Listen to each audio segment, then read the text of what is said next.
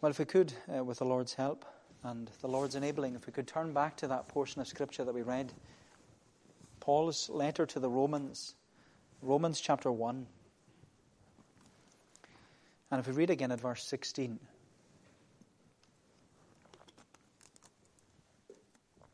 Romans chapter 1 and verse 16, where Paul writes, For I am not ashamed of the gospel for it is the power of God for salvation to everyone who believes, to the Jew first, and also to the Greek or to the Gentile. For in it the righteousness of God is revealed from faith for faith, as it is written, The righteous shall live by faith. The righteous shall live by faith.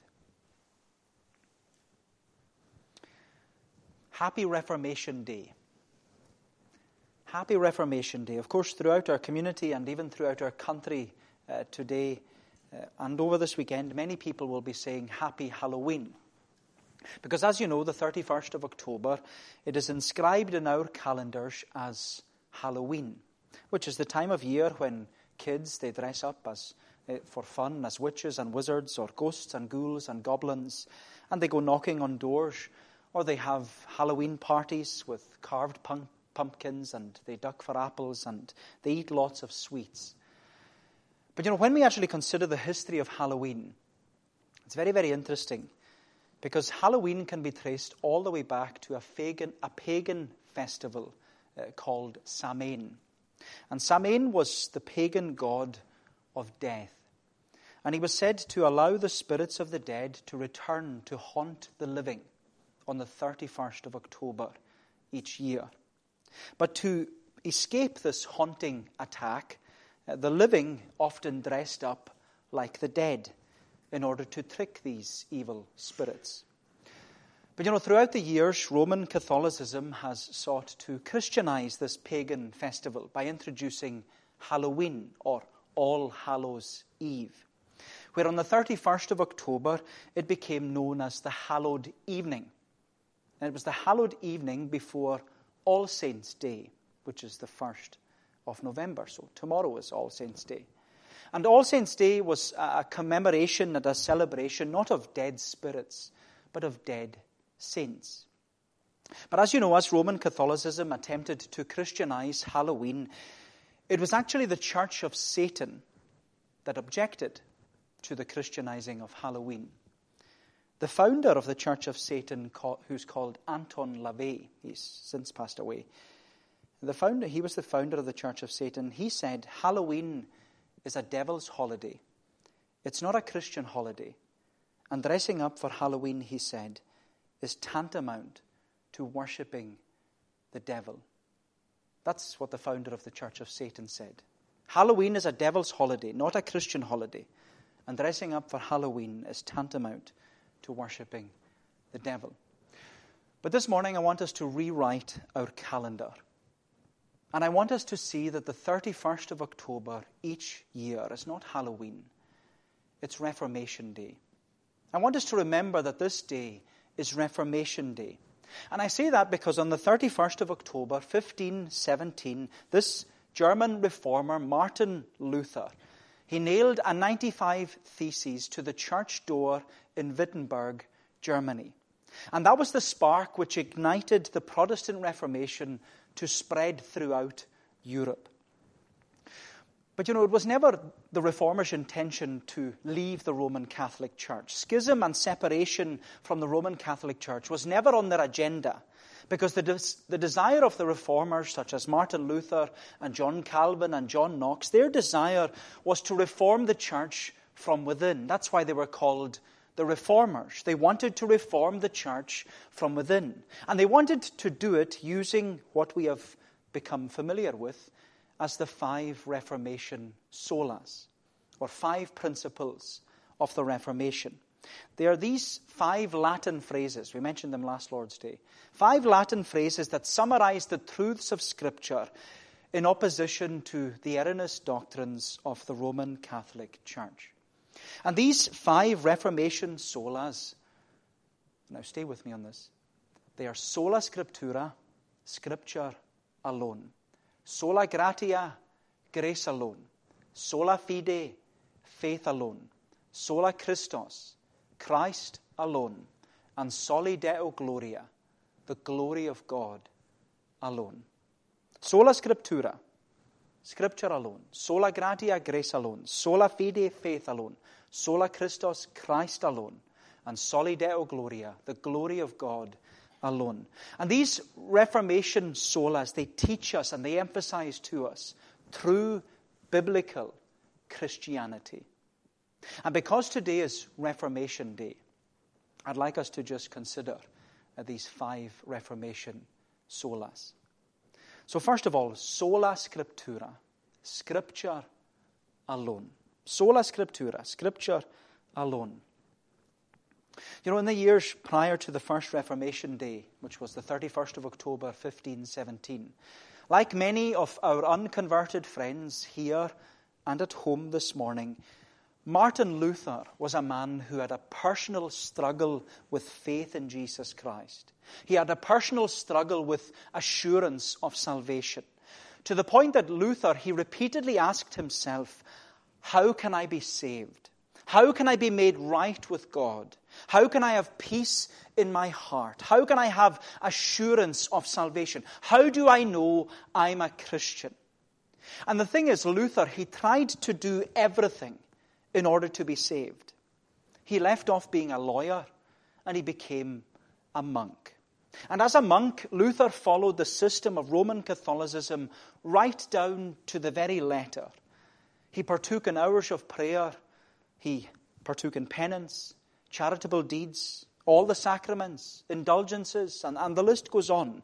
Luther had tried to do everything in order to be saved. But he knew in his heart that he wasn't. He knew that he wasn't right with God. He knew that there was something missing and that he lacked assurance of salvation. And that was until one day when Martin Luther was reading the New Testament in Romans chapter 1 and he came across the words of our text. Luther was reading Romans 1, verses 16 and 17.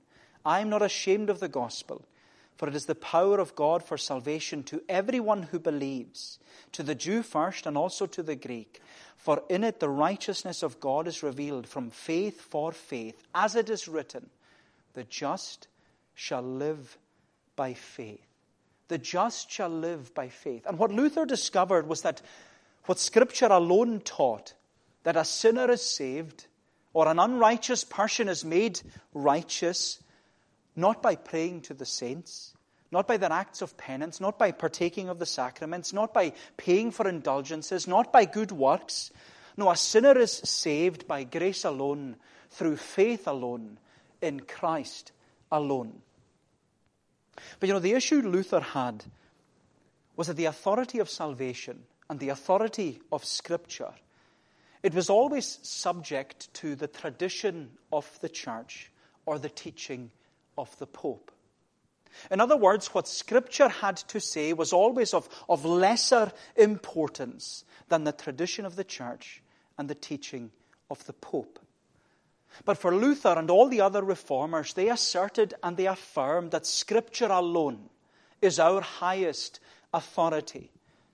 Because the Word of God is infallible, it's inerrant, and it's inspired. The Word of God, as the Bible says itself, it is God breathed. You know, that's why Paul said to his young minister, Timothy, he said to Timothy, Preach the Word Preach it in season and out of season. Why? Because all scripture is given by inspiration of God. It's God breathed. And it's profitable for doctrine, for reproof, for correction, for instruction in righteousness, that the man and woman of God may be complete and thoroughly equipped for every good work. And you know, this is why our catechism, it explains to us and it emphasizes to us that the Word of God is our only rule.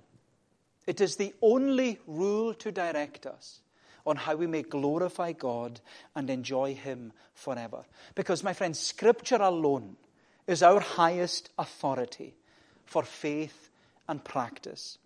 all our theology, all our doctrine, all our teaching, all our preaching, whatever is said from this pulpit must come from Scripture alone. How we worship, how we conduct ourselves as Christians, it all must be governed and guided by Scripture alone. Do you know, that's what I love about the people of Berea. You find them in Acts chapter 17. The people of Berea, when they heard the great apostle Paul preaching to them, he preached the word of God to them, we're told. But they didn't believe the word of God just because the great apostle Paul preached it. No, they believed the word of God because they read it for themselves. They believed the word of God because they read it for themselves. And as we were saying to the children, that was one of the most beautiful things about the Reformation. The reformers enabled the people, the people of the day, they enabled them to read the Word of God for themselves. Prior to the Reformation, the Word of God was only written in Latin. No one could understand it. It was only the Roman Catholic clergy that could read it.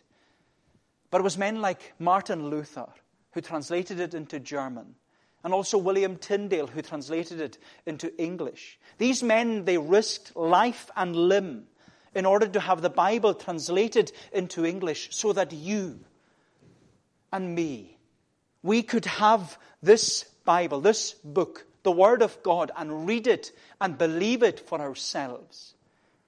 And you know, the amazing thing about the Bible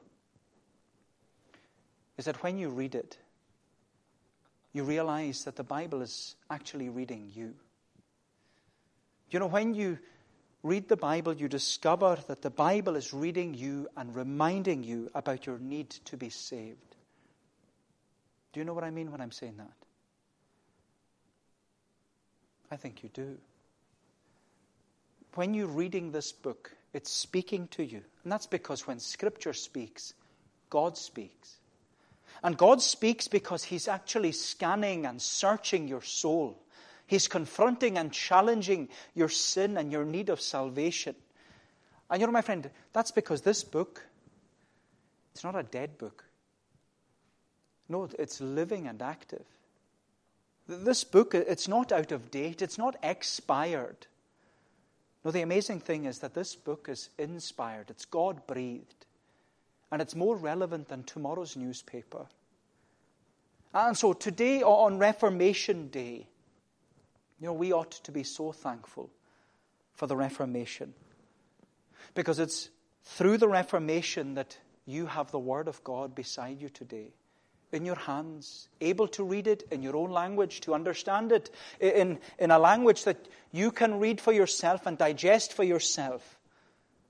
And as the words of our text remind us, this word is the power of God unto salvation to those who believe. It's Scripture alone, sola scriptura, Scripture alone. But then, secondly, there's sola gratia, grace alone. Sola gratia, grace alone. You know, as Luther sat reading this passage in the Bible, he not only discovered that the Bible was reading him, but he also came to realize that grace is a gift from God. Grace is a gift from God. But you know, this actually went against everything Luther had been taught as a child. Because, like many in our congregation and many people in our community, uh, Luther was baptized as a young child by his parents. But Luther, when he was baptized into the Roman Catholic Church, he was baptized because if you're not baptized, you're outside the church.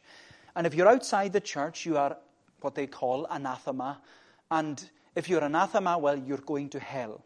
That's what the Roman Catholic Church teaches. But by being baptized as a child into the Roman Catholic Church, the act of baptism or the sacrament of baptism, in that act, God gives you grace. And that grace, they say, it guarantees forgiveness of sins and righteousness before God. And you know, when you actually think about it, so many Protestants, or so many people in our congregation and even in our community, they actually have a Roman Catholic understanding of baptism. because they think that their baptism, or if you baptize your child, it will save them. It will forgive their sins. It will make them righteous before God. But when you look at sola scriptura, when you look at the Bible, it's nothing could be further from the truth. Baptism doesn't save anyone. And I want to be clear on that. Baptism does not save anyone. It's faith in Jesus Christ alone that saves sinners. But in the Roman Catholic Church, when a child was baptized, they were said to receive grace and they were made righteous. But that righteousness as a child, it didn't last because they then need to grow in righteousness. They need more grace and they need to receive more grace. And the only way to receive more grace is through the sacraments. And that's why the sacraments are important and they're integral to salvation in the Roman Catholic Church. Because if you don't receive the sacraments, you don't receive grace, and you don't grow in righteousness, and you can't be acceptable to God. Of course, in the Roman Catholic Church, there are seven sacraments which are said to be infused. They're infused grace to the sinner. We only have two sacraments baptism and the Lord's Supper. But in Roman Catholicism, there are seven sacraments there's baptism, confirmation, Mass, penance, anointing the sick, holy orders, and marriage. And by partaking of the sacraments, grace is received and righteousness is infused to the sinner. You know, in reality, uh, Roman Catholic theology is a stairway to heaven. It's a stairway to heaven. It's a stairway theology. Because at baptism, you start at the bottom. You start at the bottom stair. And as you receive grace through the sacraments, you grow in righteousness and you climb the stairway to heaven. And you accumulate merit over time through acts of kindness and good works, and you keep climbing higher on the stairway towards heaven until at last God sees you on the stairway and well, you hope that He is pleased with you, that you've done your best, and that He is obliged to welcome you into heaven. It's a stairway theology. It's a stairway theology. It's actually where we get the phrase, I'm sure you've heard the phrase before Heaven helps those who help themselves. That's where that phrase comes from. Heaven helps those who help themselves. But you know, sadly, so many people in our congregation and also in our community, they have a stairway theology. They have a stairway theology because they think that, well, if I try my best, and if I do as much as I can, and if I'm a good person, and if I attend church, I'll climb this stairway all the way to heaven. I, I won't climb all the stairs. I'm not that good. But I'll climb high enough in my own estimations that God will somehow look down on me and see my efforts and He'll meet me halfway and then He'll reward me accordingly. And you know, the reformers, they said, no. No, no, no, no, no. Our sin, they say, is so awful. Our sin is so awful that it's completely impossible for us to please a holy God. And we are completely incapable of climbing even the first step on the stair. Because as the Reformers taught, grace is not merited from God. Grace is a gift from God. Grace is not merited. Grace is given as a gift. But then the reformers, they asked the question, well, how do you receive this gift? If I can't work my way up, how do I get this gift of salvation? How do I receive it? How am I, how am I made righteous before a holy God? How do I get this gift of righteousness that I so desperately need in order to be saved? And what Luther discovered from the words of our text is that it's not by the sacraments that you climb high to God. No, it's through faith that God comes down to you. It's by sola fide, faith alone. And that's what we see thirdly. So the sola scriptura, scripture alone, sola gratia, grace alone, sola fide, faith alone. Faith alone. Verse 17 For in it the righteousness of God is revealed from faith for faith, as it is written, The righteous shall live by faith. Now, as we said, in the years prior to the first Reformation Day on the 31st of October 1517, Luther had this personal struggle with salvation. He was like our unconverted friends. He, he didn't have assurance of salvation, and he questioned repeatedly How can I be saved? How can I be made righteous? How can I have peace in my heart? How can I have this great salvation that I so desperately need? And as we said, Luther, he had tried to do everything in order to climb this stairway towards heaven. But he knew he wasn't right with God. He knew he lacked assurance of salvation. He knew he wasn't saved. Of course, what the Roman Catholic Church told him was all that you need, Luther, is more grace and partake in more sacraments. And if you do that, you'll receive more grace and more righteousness, and you'll keep climbing higher and higher and higher. And all that Luther had to do, were, he was told, was just grow in grace and grow in righteousness, and you'll get there. But Luther's concern was, and maybe this is your concern, Luther's concern was how do I know when I have enough grace? How do I know when I have done enough to please the God of heaven? How do I know when I am acceptable to Him? How do I know when I have climbed high enough on this stairway towards heaven? And of course, the answer is well, Luther didn't. Because no one does. No one knows. And that's what tormented Luther.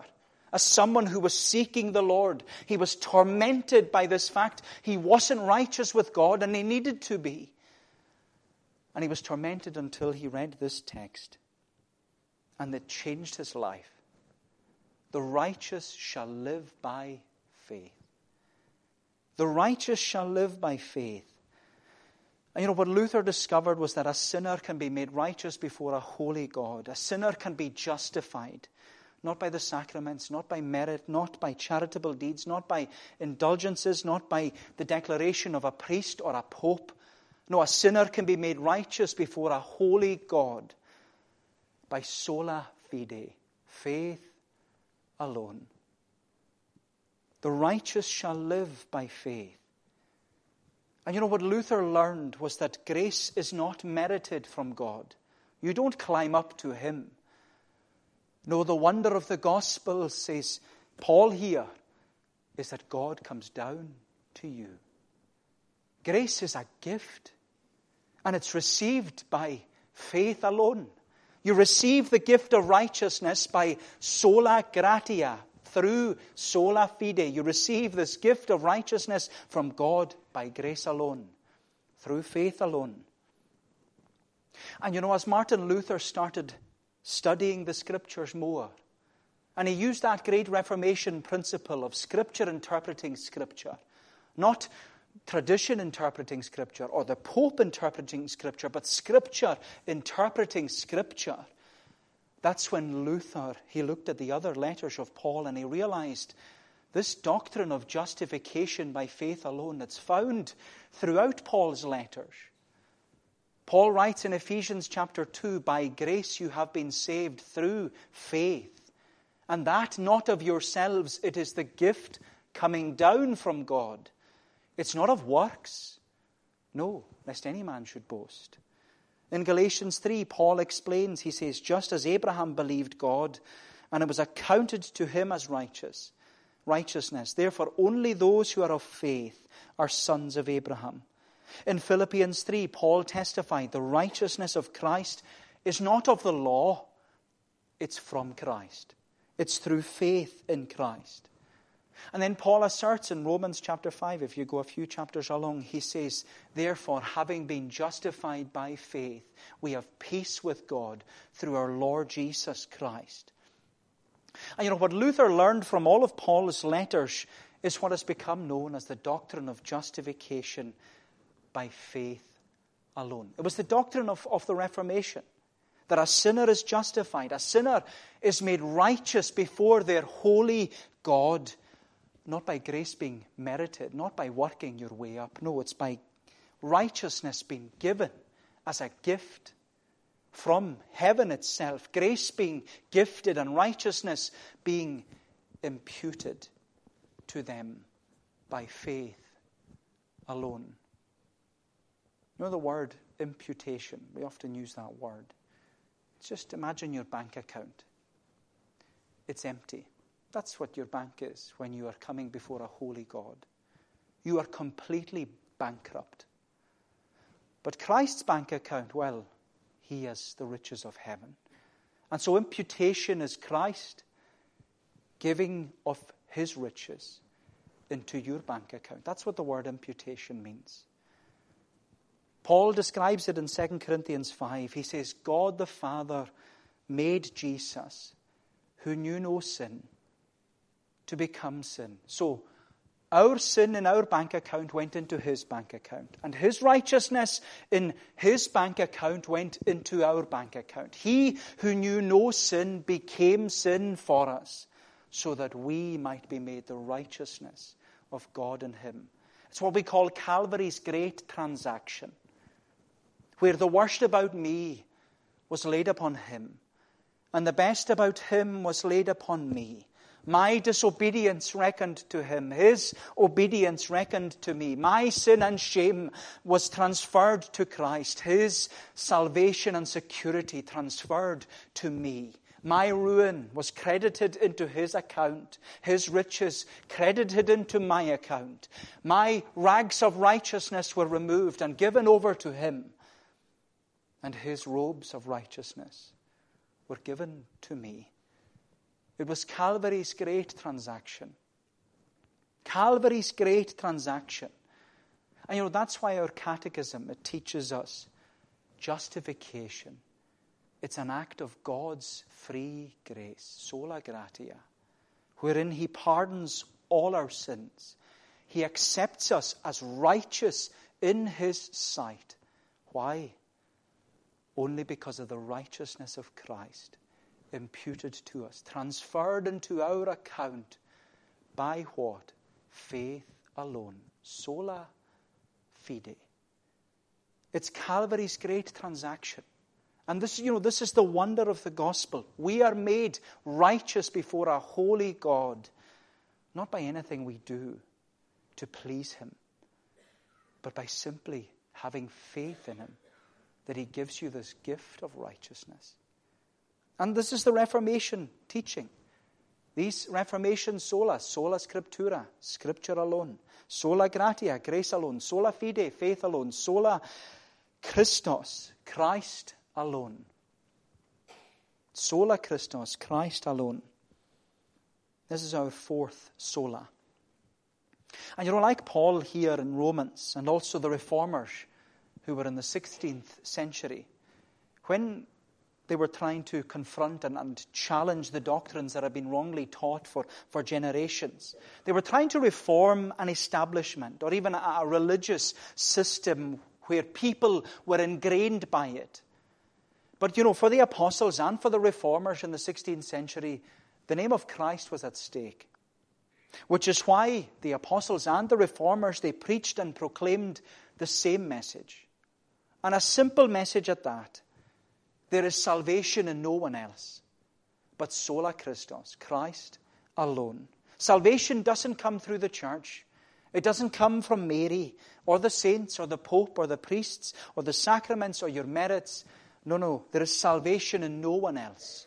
There is no other name under heaven given among men by which we must be saved except sola Christus, Christ alone. And you know, this is the teaching of the Bible.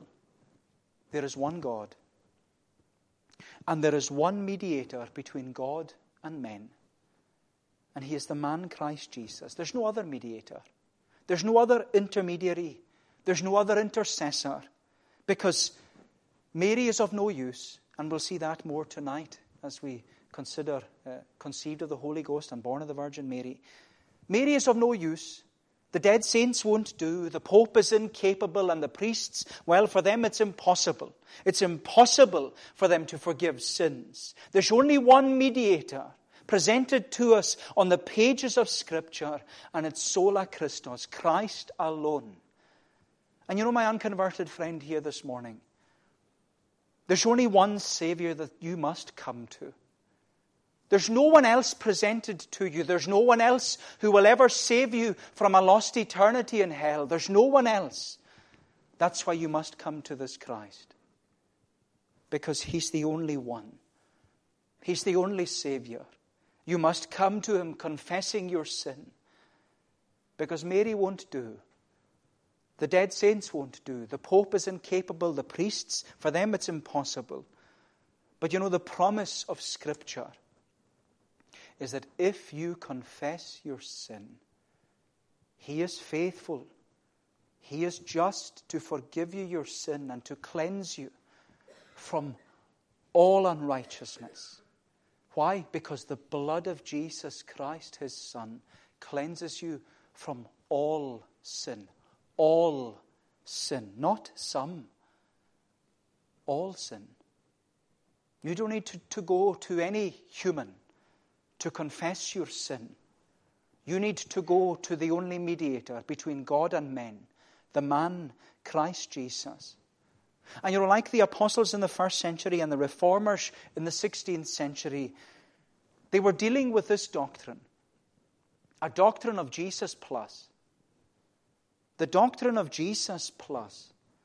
In the first century, the doctrine of Jesus plus was Jesus plus circumcision, Jesus plus good works, Jesus plus law keeping. In the 16th century, the reformers were dealing with Jesus plus Mary, Jesus plus the saints, Jesus plus the Pope, Jesus plus the priests, Jesus plus the sacraments. But you know, this doctrine of Jesus plus, it's still alive and well today. Because there are so many people in our congregation, so many people in our community who think that they'll somehow be saved through Jesus plus. Jesus plus my baptism. Jesus plus my upbringing. Jesus plus my Christian parents. Jesus plus my church attendance. Jesus plus my Sabbath keeping. Jesus plus my good living. Jesus plus my tithing. Jesus plus my morning and evening devotions. Jesus plus all my prayers. Jesus plus, Jesus plus, Jesus plus. And there are so many people who believe in this doctrine of Jesus plus. But my friend, it's a heresy. It's an absolute lie. Because the doctrine of Jesus plus, it simply emphasizes that Jesus is not enough. That's what that doctrine tells you. The doctrine of Jesus plus says that Jesus is not enough, but the message of the gospel, the message of Scripture, what Scripture clearly presents to us, is that there is no other name and there is no other need except sola Christus, Christ alone. Do you know your greatest need today, my unconverted friend, is Christ? That's who you need in your life. You don't need anything else. You need Christ first and foremost because there is no other name and there is no other need except sola Christus, Christ alone. And so sola scriptura, scripture alone, sola gratia, grace alone, sola fide, faith alone, sola Christus, Christ alone. And lastly and briefly, the time is going, soli deo gloria, the glory of God alone. Soli Deo Gloria, the glory of God alone. You know, it's often said that large doors swing on small hinges.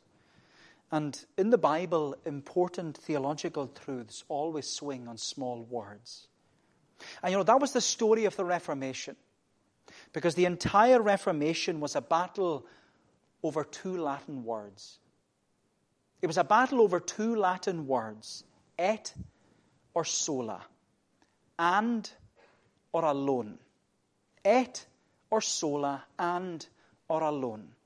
And because the Roman Catholic Church, they taught Scripture et, Scripture and tradition and the teaching of the Pope.